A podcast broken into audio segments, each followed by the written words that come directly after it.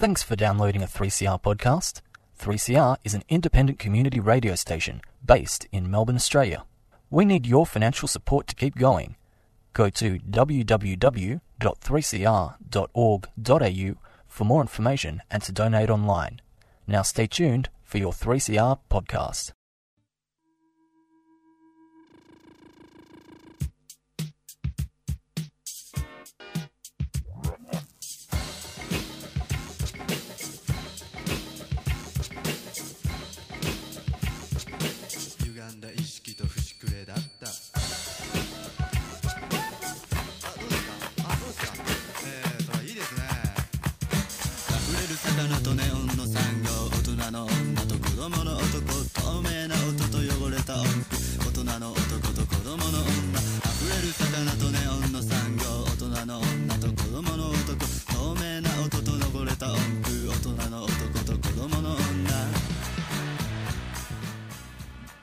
Welcome to Out of the Blue on Sunday, the 12th of March, this long weekend. Hope you're enjoying your Labor Day.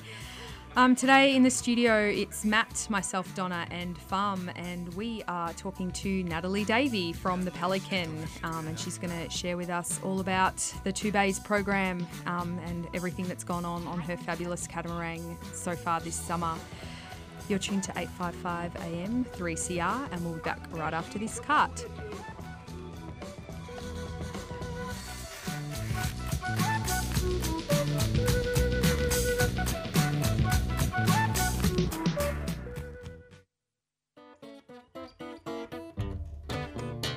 I'm Jane Clifton, author, musician, actor, marriage celebrant, author of The Address Book. I've always been fond of 3CR, and not just because they played the song by my band Stiletto, Woman in Trouble, 50,000 times. I was grateful for that, but that was a few years ago. Here I am again after all these years, and so is 3CR. Still supporting musicians and writers and people with ideas to share. Keep going, 3CR.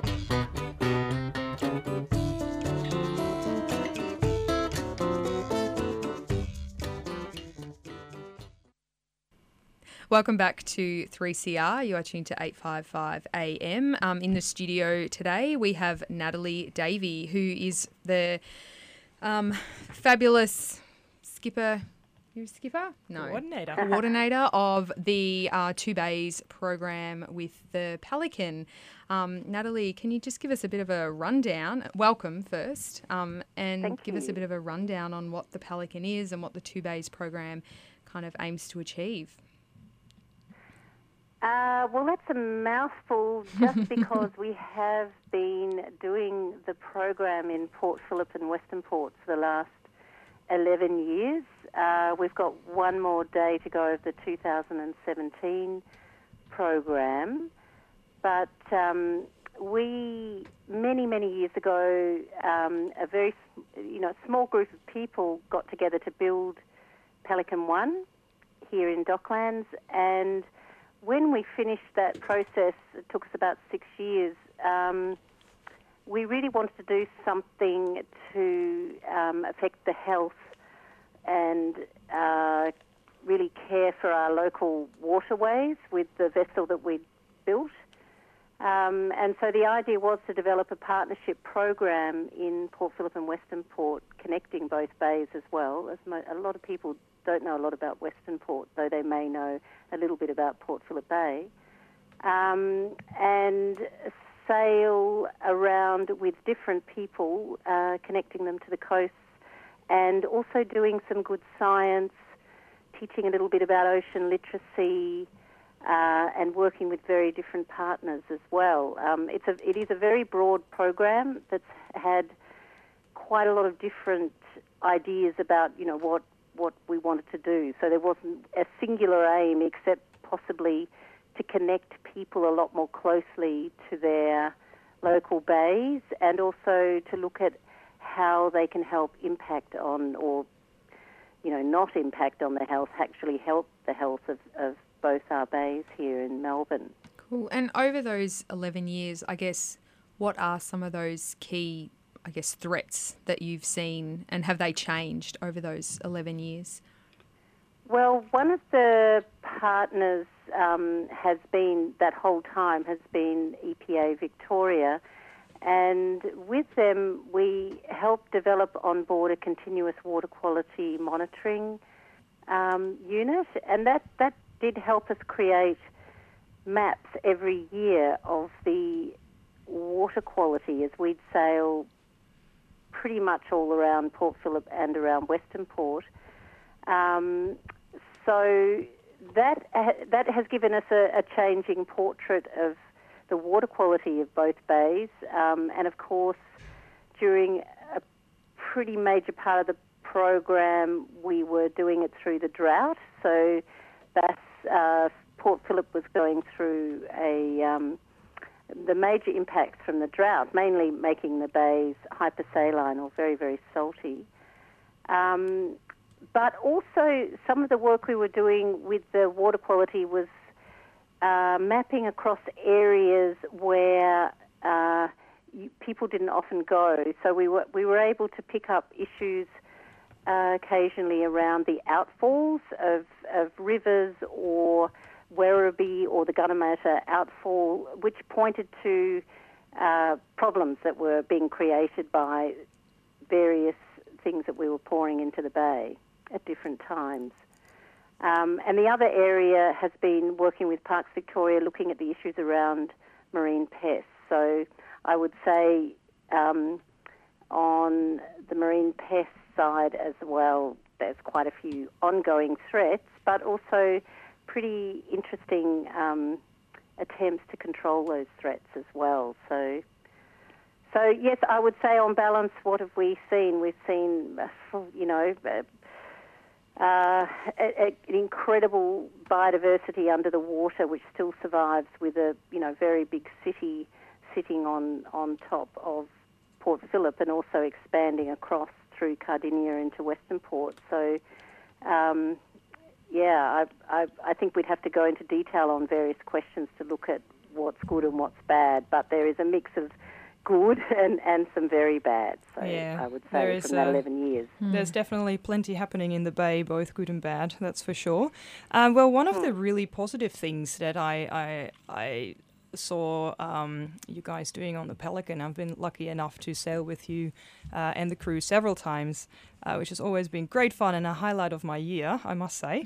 and I'm really disappointed I didn't get out this year. oh, boo! We have to get you on next time. Yeah. Um, so, ah, Nat, yeah. one of the uh, one of the yeah. Uh, one of the uh, flagship programs. We should be doing this out there anyway. oh yeah, well that's a good idea for next time. Lock us in for. All right, we'll be yeah. back in a few moments. Um, so, Nat, uh, one of the flagship programs that you've been running on board um, with help of several different educators is the Ocean Literacy Program. Could you tell us yeah. a little bit more about that? Who do you work with, and, and what's the aim of the program? Uh, well, that that program started probably about in, in, in a very organised way about six or seven years ago with support from the Catholic Education Department. And we had the head of um, their science education um, come on board and suggest working a little bit more closely with some of the primary schools that are based around the bays. Um, and one of the things the Catholic department was, uh, education department was doing was pinpointing kids that may not have direct access nor experience nor knowledge of their waterways. So we um, so you mean in, in what terms? Certain schools to work with. In in what um, terms sorry? wouldn't they have access to the waterways? Yeah, they're like it, it, particularly some of the schools we've worked with the last three years that are in the west of Melbourne. Um, a lot of the kids are new arrivals to Australia where their cultures may not connect them so much to the bay, or they're afraid of the water, or they just don't have the water skills. Yeah. Um, and also just being a bit inland some people just don't connect with their local waterways. So using the pelican as a as a tool to get them out and um, connecting with the water, and also teaching them different ways of understanding and connecting with their local environment um, has been a very interesting process with those schools. Yeah, and, and the uh, um, the program itself. The, sorry? The, the, program itself. Um, uh, who? Because I know you work with different educators and you've developed that sort well, of thing main, together. The main, the central key, the person I've worked with the last ten years we've developed the programs with the other schools as well, has been with Harry Bridle from Nautilus Education. And um, he's really been my marine mentor um, in this area because um, I wasn't trained as a marine educator. So the programs um, have been developed in connection with Harry and often with his wife Jane and also with the other educators that come on board to feed into the program by being either like the scientists for the day, like like yourself, Farm, who came on board, um, or with a. We also work closely with Parks Vic so they can meet um, marine park rangers or also local community people that have a good knowledge of the bays often come on board and share their knowledge. Um, which I have to say is a key feature of the program in that it really is a knowledge sharing program. So whether it's educators sharing ocean literacy knowledge with kids that live around the bays, or be it um, as uh, other days where we'll have uh, parks scientists or marine biologists sharing knowledge about water quality with newly elected councillors, um, albeit yeah, and, know, and you also have well. the um, the indigenous connections, do you, don't you? Because you have a lot of um, local Aboriginal elders and uh, community members on board on your many trips, not just in Port Phillip Bay, but uh, up north as well. Well, I'd say that's been one of the great privileges of developing the program. From my perspective, has been that that the connections made with uh, local Indigenous groups around the bay, and particularly uh, we've had a lot of um, input from Auntie Carolyn Briggs or Arweet Carolyn Briggs from the Boonwurrung side, but also a lot of Wurundjeri and Wathaurong, uh, both input and also they've used the boat quite a lot as a platform for travelling around the bay and getting access to their sea country or helping with mapping particular sites or also connecting Koori kids with their both culture and also um, scientific connections to the bay in terms of the deep time knowledge. So, yeah, they've, they've the also the work we've done with those elders has informed a lot of the way we approach the teaching um, of the knowledge of Port Phillip and Western Port. So, yeah, they've been a fundamental kind of cornerstone of the way um, we've developed the program, really.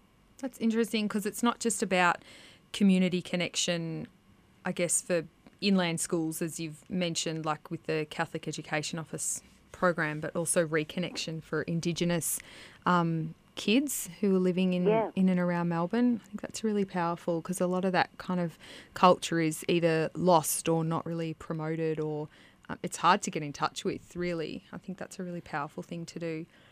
Mm. Oh, yeah, general, no, we've, had, we've had quite mm. a good support as well through councils uh, like the Kingston City Council that has supported the last, I think, eight years. We've been taking out the Kingston Koori mob, who are Aboriginal students from often all over Australia, not just uh, who come from Victoria or who are studying um, locally in Kingston schools. So, um, and the other side of it is not just connecting the Koori students, but often it's the Koori students that invite also other students on board. So you get, um, you know, their friends learning about the deep time knowledge and the cultural connections to the bay, and um, and I found that is quite a lovely way in terms of knowledge sharing. It's it's also not just the Koori kids or Aboriginal kids learning about their own culture and connections to the bay or to um, or their family connections because often um, Arweet Carolyn is helping some young people who don't have those connections find pathways to make family connections. It's so inclusive. Yeah, so, it works mm. on lots of different levels, which is, is has been incredibly um, wonderful to to observe and also be part of. Mm-hmm. That sounds amazing. Um, I've got a question about some of the programs that you've or some of the days and events that you've run this year. Have there been any key themes that have come up um, over the last few months that you've been out this summer? Um, we have yet to look at the, you know, in terms of the science side, I can't give a full. I mean, Farm can probably talk a little bit about the trawls that were done from Pelican in terms of looking at surface issues with plastics and microplastics. Um, water quality, I think, has been an interesting and I think quite thorny issue in Port Phillip Bay this summer. Oh yeah, yeah. Um, Lots of beach closes. I have to say, from my own experience, it's the first time living through a summer in this 11-year period that I've seen so many beaches affected on so many occasions mm. by the problems of still sewage and possibly dog, whatever it is that's causing the E. coli uh, potential outbreak. So that, you know, there, has been a lot of um, fair reports on beaches, which doesn't generally mean you should jump in. it doesn't last forever, as as we are very fortunate to have a bay that flushes. Hmm. But I was quite disturbed still that that is still such a big issue with our waterways and catchments. Yeah, I was surprised as well, I must say. Mm. I signed up to the uh, EPA's um, SMS service, which was uh, yeah. an experiment they're running at the moment, a pilot. And it's actually pretty brutal getting SMSs saying like yeah. uh, 30 beaches are closed, do not touch the water. It yeah. feels like it feels like it's something you should be reading about in history. That you know this used to be the way that mm. the waterways were treated, but you know. Yeah. Yes, I, I was so I think one cause of it may be, and again, this is totally, I'm not a scientist, but we were, when we're getting downpours, we're getting, and this is, will be a climate change issue, we get quite big downpours.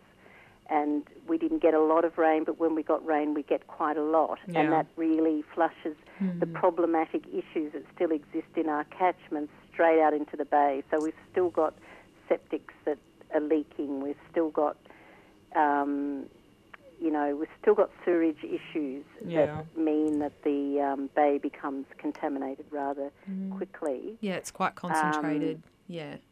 It'll it'll be very so interesting that's to see. infrastructure issue. I, I can't really it'll, comment on. Yeah, it'll be really interesting to see uh, what sort of projects will be funded under the uh, Port Phillip Bay Fund. Those applications are closed now, but they had a, a section that was specifically about pathogens in the water, uh, E. coli yeah. and things like that. Uh, that they would really really like to see uh, projects dealing with that. So it'll be very interesting to see um, what comes out of that and what sort of projects uh, will be run mm. um, in and the very near future. And, and I think a, a, a, positive outcome that's come from the recent renew, review of uh, the EPA that, that um, has one of the recommendations that the government has said they will follow is to have EPA officers, an officer in every council. Yeah. Um, and I think that will help around enforcement and also finding out where these issues are and hopefully fixing some of those problems. Yeah. And the Port Phillip um, Bay Environmental Management Plan has a big focus on, well, all of the things I think we talked about today. Yeah. Um, water quality, litter, pests, a number of other things, connection as well, yeah. which is great. Natalie, uh, a personal question. Um, the yeah. Two Bays Ooh. program is this uh, is a first for out of the blue. uh, this this year's Two Bays program is, is nearly finished for uh, for our end of uh, of Australia. Um, yeah. W- were there any particular days in the last few weeks that have really stood out for you? Like, what have you enjoyed the most about running this program this year in Port Phillip Bay and Western Port Bay? Oh, that's so hard. There's you so can name more than one. yeah. But you've got to pick oh, a favourite. It's really hard. It's really hard because um, no, that's very hard because there are so many moments, and I would say some of the schoolwork has to be. I'm I'm getting a, a real uh, a sense that we're actually doing something um, to promote the connections, and I'm seeing the results this year already. Um, in the sense that we've had kids on board that haven't really snorkeled or connected to the water, and I'm getting feedback from their coordinator who meets the parents the next week. So, so I'm I'm hearing stories from events that happened just now a week ago, and the feedback is that over the weekend these kids were dragging their parents down to Jawbone to snorkel. Awesome. Oh, fantastic. That's, you know, uh, being an environmental educator myself, that is the result that we're always mm. after. That that trickle down effect of, you know, not just teaching the kids about about connection and marine life, but that that trickles down into their community with their families and generating some kind of action that's um, that's positive. Yeah, that's that's, that's right. amazing. And, and so and, and it just it, the, the the literally the ripples of education um, move out into the into the broader community, and um, I, I, just find that very gratifying to hear that happening. Um, I'm curious. I'm curious to hear uh, about. Um, I've had some very good feedback through Parks Victoria on our community citizen science days. That a lot of the people that then come on vol- become involved for one day on Pelican and go out and visit, for example, Mud Islands. And then I'd have to say it's the visit to the islands, possibly, as I'm saying it, that are my favourite moments cause, because we're getting um, some time in some of the most beautiful places in both Port Phillip and Western Port. Yeah, so it is pretty special. And just for the listeners, mud islands are not islands made of mud.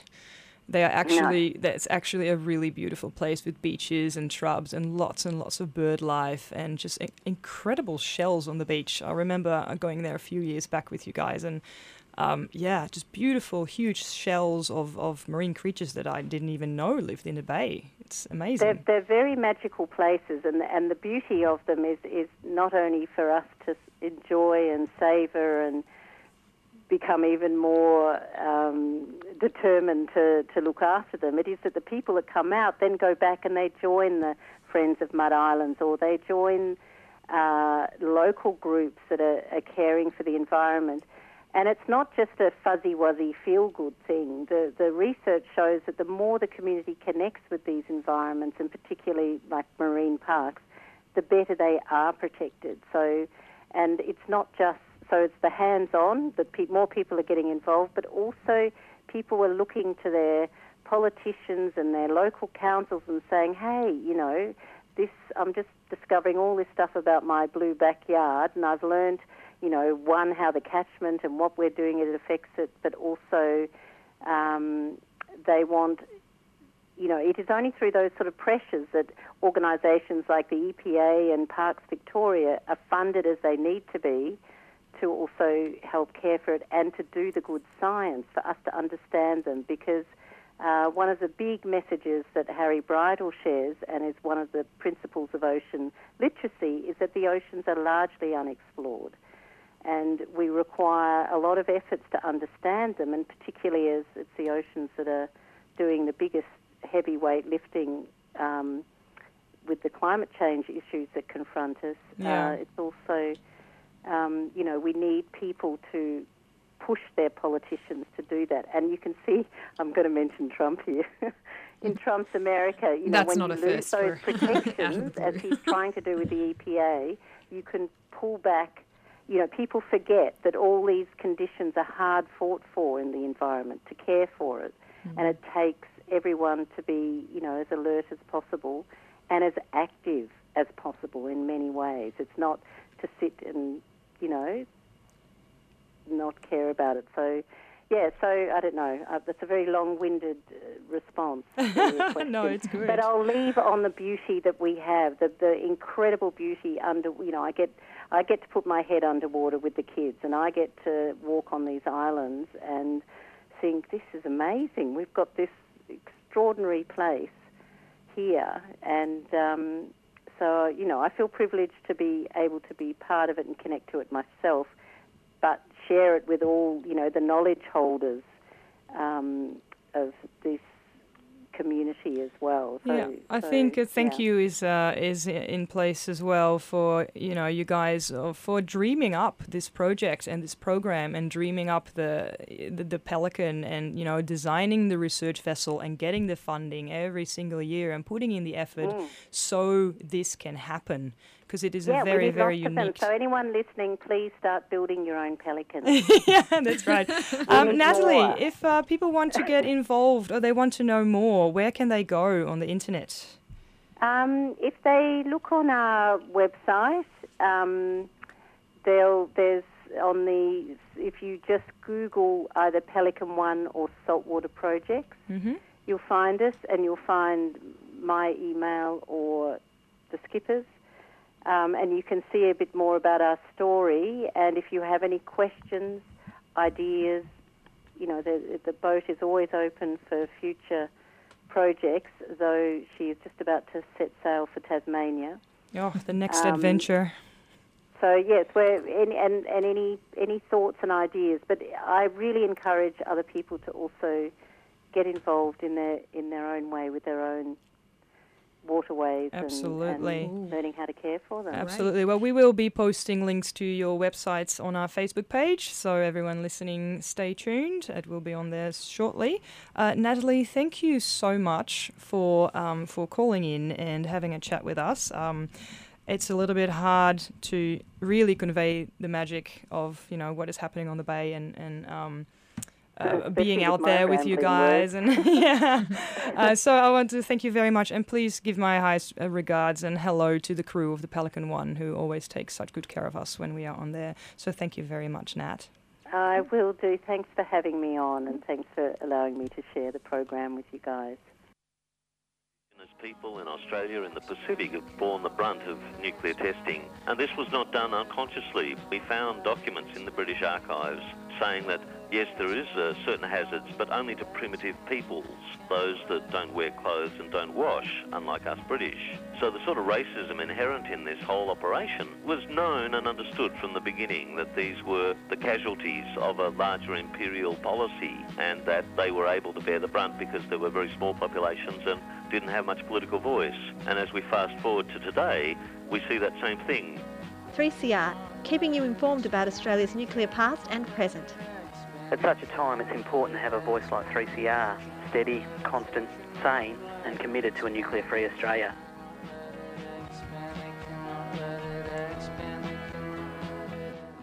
Thanks for tuning in to Out of the Blue this Sunday. Uh, next up is Sally with Out of the Pan.